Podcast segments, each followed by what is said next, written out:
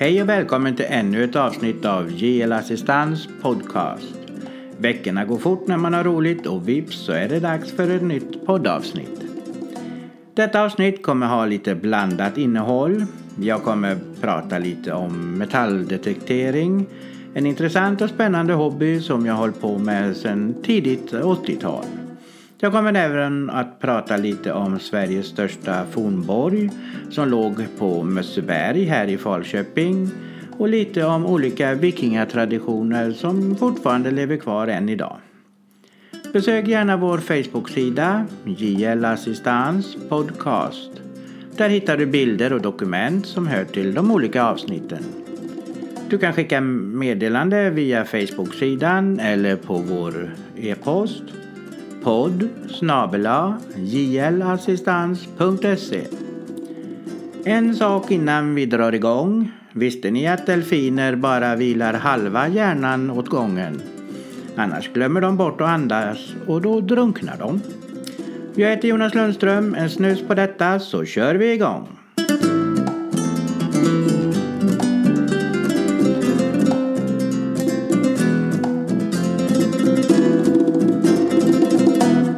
Även om mitt största intresse är eh, digitalfotografering. Jag har haft kurser och föreläsningar inom digitalfoto i 17 år och eh, har det fortfarande. Vilket är otroligt kul och ger så mycket tillbaka. Så i alla fall så har jag även en annan hobby. Det är att svinga min metalldetektor.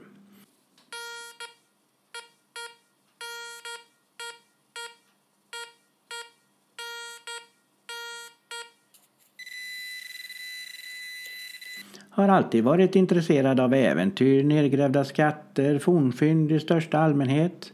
Så att, eh, att jag skaffade en metalldetektor var i och för sig inte så konstigt. Min första detektor var en Seascope eh, VLF TR770D. Eh, jag köpte den någon gång 1980-81 skulle jag tro. Det var på sin tid en ganska modern apparat. Den är snart 40 år men den levererar fynd än idag. Eh, min pojk Tim, han är 10 år och han har också blivit intresserad av den här hobbyn. Så han har faktiskt fått överta den gamla maskinen. Jag glömmer aldrig då han hittade sin första Treasure. En väldigt lycklig kille. Själv svingar jag min Fisher 11 eller min CTX 3030.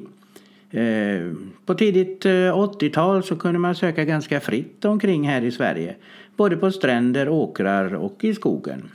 Kapsyler, spikar och annat skrot är väl det som jag hittat mest utav.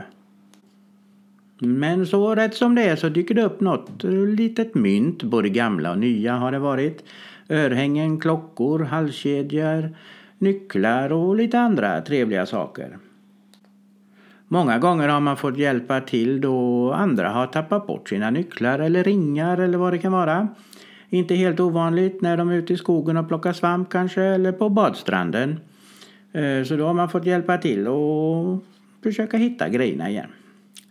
Det har blivit många turer med detektorn genom åren i både skog och på åkrar. En kanske inte så social hobby men den är avkopplande och lite spännande. Eh, man går där med sina hörlurar i sin egen lilla värld. Att under vintern sitta med gamla kartor och prata med folk på olika orter för att eventuellt hitta platser som man kan besöka sen till våren, sommaren med metalldetektorn. Det är otroligt roligt. Att sitta och planera helt enkelt. Nu på senare år så har man skärpt till det här också naturligtvis. Nya lagar och regler. Eh, man måste ha tillstånd från Länsstyrelsen och markägaren för att få använda sin metalldetektor, även om det är på sin egen gräsmatta. Och nu senast vid nyår så införde de en eh, avgift på 700 kronor per sökområde oavsett om eh, det kommer beviljas eller inte. Jag har en del tillstånd. Det största området jag har är på ungefär 45 hektar. Eh, men när tiden löper ut nu vid nyår 2018-19 så är det tveksamt om jag kommer förlänga dessa. Det kommer nog vara länderna runt omkring som kommer bli lite mer intressanta. Norge, Danmark, Estland, även neråt kanske. Eh, Estland har jag varit flera gånger och sökt faktiskt. Det är väldigt intressant. Min sambo Adriana hon är från Brasilien och vi kommer resa till Brasilien i december i år. Och då åker detektorn med såklart. Det blir en kombination av semester och lite äventyrsexpedition. Det ska bli riktigt roligt. Den här skärpningen av lagar och regler det har gjort att man tappar sugen lite på att söka i Sverige faktiskt. Och jag tror personligen att eh, det här fulsökandet kommer att öka ganska rejält. Och det kommer innebära att istället för att man rapporterar in fynd som kan vara äldre än 1850, vilket man är skyldig att göra, så kommer nog dessa istället hamna hemma i byrålådan på väggarna eller säljas rent utav. Det finns otroligt mycket i markerna runt omkring här i Sverige så det är lite synd att det får ligga kvar. Tycker det är synd att man inte tar tillvara den resurs som det som håller på med den här hobbyn faktiskt är. I andra länder, till exempel Danmark, så krävs markägarens tillstånd och arkeologerna där samarbetar mer än gärna mm, med oss detektorister. Eh, ja, de ser oss som en stor resurs för att finna och bevara det historiska arvet som fortfarande gömmer sig i marken. Detektoristerna gör dessutom en otrolig nytta. När man till exempel söker av en badstrand så rensar man samtidigt ifrån skräp som annars någon lätt hade kunnat skada sig på. Och det hör till att det du gräver upp det tar du med dig därifrån oavsett om det är skräp eller inte. Ett annat område som detektorn är till stor nytta det är faktiskt ute hos bönderna där man kan rensa ängar, beteshagar och andra ytor från olika metallföremål som annars skulle kunna hamna i djurens foder till exempel. Och det skulle få katastrofala följder.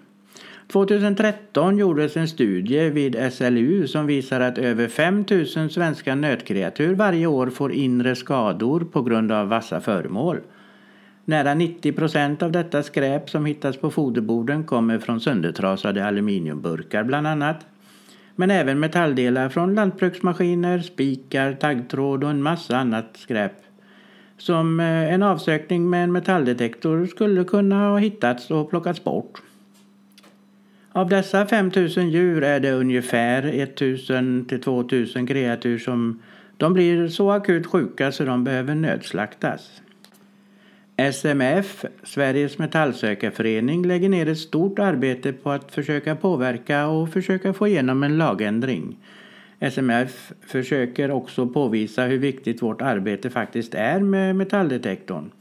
Både för djurhållningen, rensning av badstränder och framförallt för att bevara vårt historiska arv som sakta men säkert vittrar bort där nere i marken.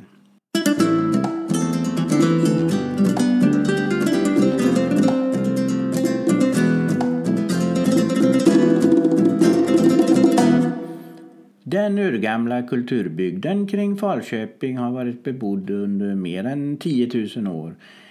I och runt orten finner man den större delen av våra gånggrifter som finns.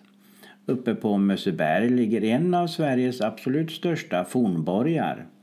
Högst uppe på Mösseberg finns en hätta med rejält branta sidor och uppe på dess topp där finns det en avgränsad platå detta berg uppe på berget kallas för Stångaberget och här låg en gång en av Sveriges större fornborgar. Här och var kallad för Träleborg. För att patrullera längs eh, med palissaderna och ut med det branta partiet i väster så fick man vandra ungefär en och en halv kilometer innan varvet runt borgområdet var fullbordat. När borgen uppförts vet man inte riktigt för den har inte riktigt blivit så noga undersökt. Stångabergets namn tros vara tillkommet under senare tid. Då borgen legat ovanför vägen som gick till och från Hornborgasjön i nord-sydlig riktning kan man tänka sig att man härifrån hade full kontroll över trafiken. Rakt nedanför finns fortfarande ganska omfattande rester av hålvägar. Under borgens storhetstid fanns det säkert inga träd varken i eller runt borgen. Snarare har platsen varit en enda stor ljunghed. När Linné besökte Västra Götaland år 1746 så skrev han att berget var ovanuppå tämligen slätt och bart. Borgområdet breder ut sig över en yta om i stora drag 200 000 kvadratmeter och själva borgen har en omkrets på uppemot 1500 meter. Det är stort, men ändå ingenting i jämförelse med, Skandinaviens största fornborg på Halleberg. Av muren på Mössebergsborgen är cirka 800 meter kallmurad gråstensmur som varierar i bredd mellan 7 till 18 meter. Resterande delar av borgen har haft ett naturligt skydd i form av stup huvudsakligen mot öster. Muren bör ha varit åtskilligt högre än vad den är idag och eh, troligtvis haft en fyllning av bestående av eh, stenblandade jordmassor varifrån palissaden har rest sig upp. Möjligen har fästet även haft två, tre portar, samtliga på platser där muren varit dubbel. Inne på borgområdet har man haft eh, tillgång till fyra olika vattenkällor. Att ha tillgång till vatten var en förutsättning för en borg, annars klarar man sig inte i många dagar om nu borgen skulle bli belägrad. Ett par hundra meter nedanför borgen rinner Caesarsbäcken på väg mot norr. Mössebergsborgen har haft många namn genom åren.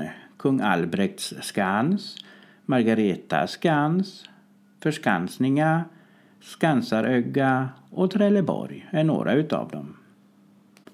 Den namnform som verkar ha varit vanligast i början på 1900-talet var Skansarögga, något som många av de gamla i Vilske använde.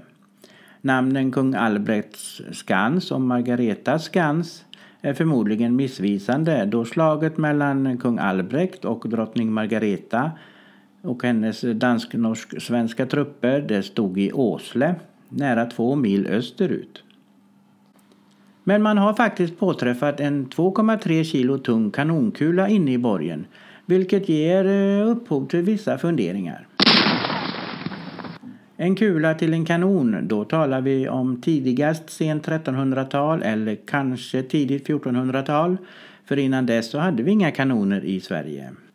I närheten av Träleborg skall enligt eh, sägnen kung Albrekt eh, vid slaget vid Åsle ha hållits som fången av drottning Margareta. Platsen ska ha varit en klyfta på Mösseberg kallad Margaretagrottan. Första gången Falköping omnämnes är i den så kallade äldre Västgötalagen nedtecknad före mitten av 1200-talet av Eskil Magnusson där Falköping nämns tillsammans med Skara och Skövde. I Falköping har man drivit handel i säkert tusen år och Köpingen låg ut med pilgrimsvägen mellan Kalmar och den norska Nidaros. Lite mer om den här tidens vägnät. Hålvägar till exempel, det är medeltida vägar som endast var smala rid eller klövjestigar kallades för hålvägar då slitaget bildade fåror eller försänkningar i marken. Man räknar med att man till fots kunde gå ungefär 3-4 mil på en dag, ungefär lika långt med en lastad häst. Givetvis var det många faktorer som påverkade eh, om det var torrt eller lerigt, djup snö som hindrade eller frusna sjöar som man kunde gena lite utöver. Var det vårflod så kunde vattendragen vara svårpasserade. Dessutom gick vägarna allt annat än rakt fram. Att gå mellan Lödöse och Skara via detta svårtillgängliga Risveden, det är ungefär 8,5 mil fågelvägen, skall enligt Carl J Gustafsson ha tagit ungefär fyra dagar i anspråk, det vill säga ungefär två mil per dag. Egentliga vägar började inte anläggas förrän eh, under 1500-talet och det tog fart under 1600-talet då armén behövde snabba förbindelser mellan de olika viktiga orterna. År 1810 gällde bestämmelsen att vägstandarden skulle vara sådan att man kunde färdas fram på vägarna med en hastighet av 7 km i timmen eller en och en halv timme per mil ungefär. Mellan Stockholm och Göteborg fanns 32 skjutshåll där man kunde byta sina hästar när de blivit trötta. Strax utanför Falköping ligger Odensberg eller Odens kulle. Kullen har i äldre tider varit väldigt betydelsefull. Den 1 november 1561 befallde Erik den 14 att Falköping helt sonika skulle ta och flyttas till Odens kulle. Flytten förbereddes men Nordiska sjuårskriget kom emellan och Västergötland plundrades och brändes av danska trupper och därefter så skrinlades planerna på att flytta hela Falköping till Odensberg. Ytterligare tre kungar har besökt Odens kulle under fältmanöver. Karl den femtonde på 1860-talet, Oscar den andre i slutet av 1860 och Gustav den femte år 1912. På 1700-talet fanns en marknadsplats på Odenskulles västra och nordsida. Från sent eh, 700-tal till ungefär 1100-talet så spred vikingarna skräck både i västerled och österled. Men våra fornnordiska sjökrigare lämnade mer eh, åt eftervärlden än historier om plundring och krigståg. Vikingarna, som på sin tid kallades nordmän, uppfann och använde faktiskt en hel del saker som vi än idag använder. Kammar till exempel. Trots att vi idag kanske ser vikingarna som smutsiga barbarer hade de faktiskt för vana att hålla hygienen i schack. Eh, till och med mycket bättre än andra europeer vid den här tiden. Enligt uppgift badade vikingarna mer än gärna en gång i veckan. Dessutom brukade man ge vikingarna äran att ha uppfunnit den moderna kammen. Dock förekommer kamliknande föremål även på andra ställen vid den här tiden. Tillsammans med andra hygienföremål som pincetter, små skedar som användes för att peta bort öronvax eh, och rakblad. Väldigt vanligt att man eh, finner de här i gamla vikingagravar. Skidor. Det är också en grej som vikingarna höll på med. Skidor omnämns även i skrifter från Han-dynastin i Kina eh, år 206 f.Kr. till 220 efter Kristus ungefär. Världens äldsta bevarade skidor som är daterade yngre stenåldern, det vill säga omkring 5200 år gamla, finns faktiskt på Svenska skidmuseet i Umeå. Men det är i alla fall ingen överdrift att säga att vikingarna satte fart på den västerländska traditionen att åka skidor. Ordet skidor kommer från fornnordiska ordet skio och eh, nordmännen använde gärna skidor som transportmedel. Flera gudar i den nordiska mytologin, däribland Skade, som är jakten och vinterns gudinna, avbildas ofta på skidor. Glasögon, eh, det hör faktiskt också till vikingatiden. Som de flesta andra uppfinningar har glasögonen utvecklats och förfinats under en lång tid. Men under vikingatiden tillverkades linser av bergskristall i Sverige. Dock eh, kan dessa användas snarare som dekoration än eh, som hjälpmedel för synen. Glasögonen som vi känner dem idag tros ha utvecklats under senare hälften av 1200-talet i Italien.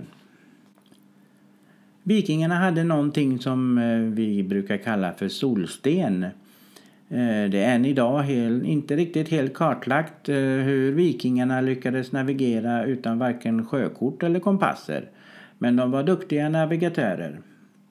Hur lyckades de ta sig från Norge till Amerika? Det har stötts och blötts inom vetenskapen. Vissa tror att vikingarna lyckades navigera med hjälp av solen och stjärnorna och enligt eh, fornnordiska sagor hade vikingarna ett hjälpmedel i form av en så kallad solsten. Teorin om hur de kan ha använts lades fram på 60-talet av den danske arkeologen Torskild. Han menar att vikingarna med hjälp av eh, genomskinliga kristaller kan ha bestämt solens position även när den låg bakom ett molntäcke genom att bryta solens ljus på ett visst sätt. 2013 gjorde forskare det första fyndet på ett förlist brittiskt skepp som tros kan ha varit en solsten. Men många var skeptiska mot att det verkligen var en solsten som de hade hittat. Samma sak gäller om solstenar verkligen användes av vikingarna som navigationshjälpmedel.